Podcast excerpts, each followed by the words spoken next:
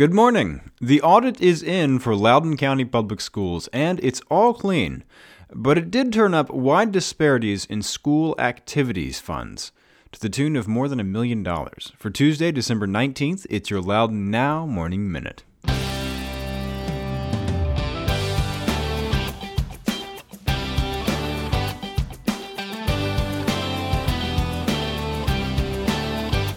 You and thousands of other people listen to the Morning Minute every day.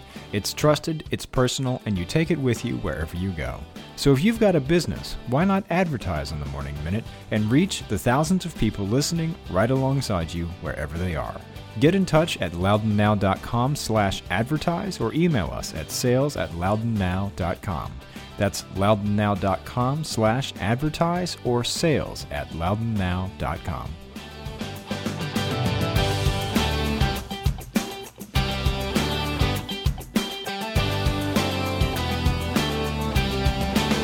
Thanks for being with us. I'm Renss Greene. An end of year audit for Loudoun County Public Schools came back with what they call an unmodified opinion, the best possible result of an audit. But it did also turn up wide gaps between individual school activity funds, with some schools bringing in as little as $8,950 and others as much as $1.4 million in a year. The report showed that during fiscal year 2017, which ended in June, elementary schools raised anywhere from that nearly $9,000 at Aldie Elementary to $163,487 at Madison's Trust. At the high school level, Parkview and Sterling raised the least at just over $600,000, and Stonebridge and Ashburn raised the most at $1.4 million. That money is collected through fundraising events, donations, student activities, and at the high school level, athletic and activity fees. Loudoun County charges high school students $150 for each sport and other extracurricular activity in which they participate. The school system covers that fee for students from low income families.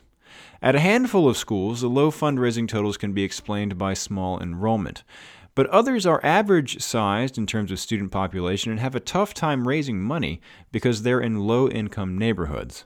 As pointed out by school board member Jill Turgeon, it seems to be the hardest at some of the elementary schools. Superintendent Eric Williams said a solution may be just around the corner. He said he'll offer a suggestion for fixing that with the new budget, which he'll present January 9th. No word yet on what that fix is. He said he's still putting together the details. Schools are not required to spend all of the money that comes into their activity funds each year, which means some ended the fiscal year with hefty balances. Schools with the largest fund balance include Loudoun County with $436,000, Briar Woods with $348,000, and Loudoun Valley with $332,000. Each balance figure is the total of every school sponsored activity at each school, from drama club and yearbook to the football program.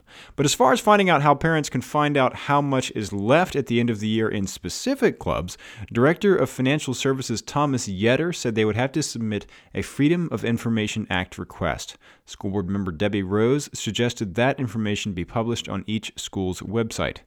The audit also had findings for each school's individual audit. You can find the full report and details at loudounnow.com slash morning minute.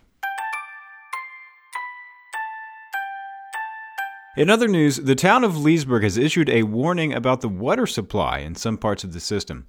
While no contamination has been detected so far, there was a low pressure condition, which I guess probably means potentially a leak, in part of the water system. So the town is advising people along Evergreen Mills Road to boil their water before they use it. That also includes Evergreen Mill Elementary School, J.L. Simpson Middle School, and Heritage High School. Happily, those three schools are closed for winter break right now.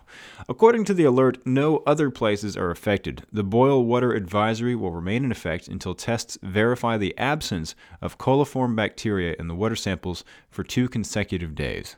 As long as this notice is in effect, you should use boiled or bottled water for all human consumption, including drinking, making ice, food preparation, baby formula preparation, washing dishes, and brushing teeth.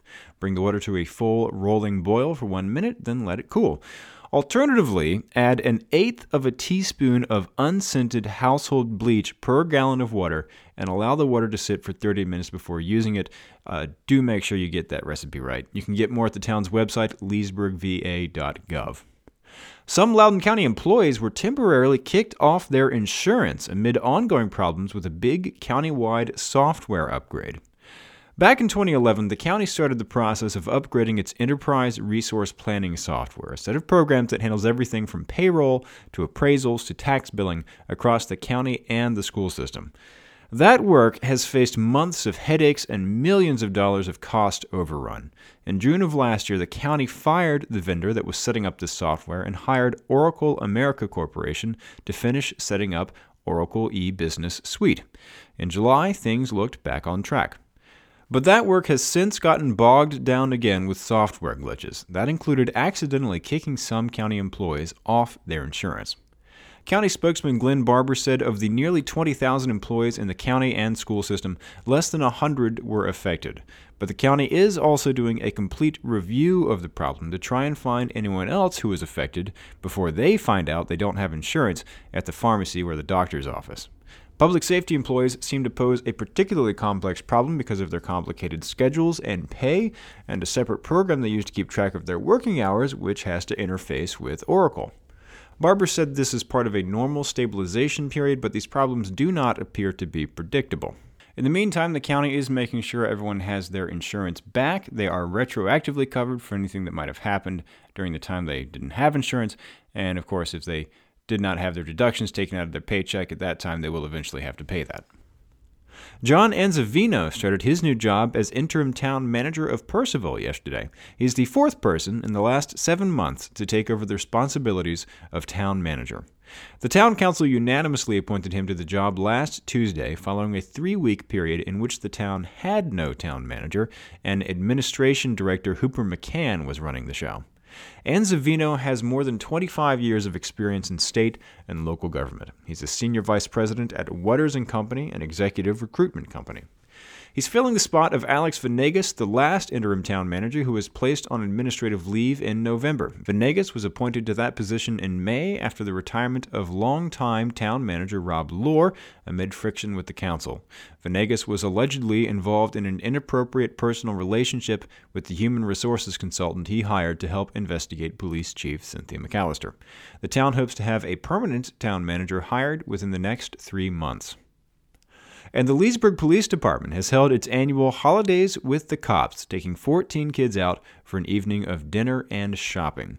The program focuses on providing gifts to children whose families may be going through difficulties. The Leesburg Diner provided a buffet dinner, and then the group went to Target where each child could buy $200 in gifts.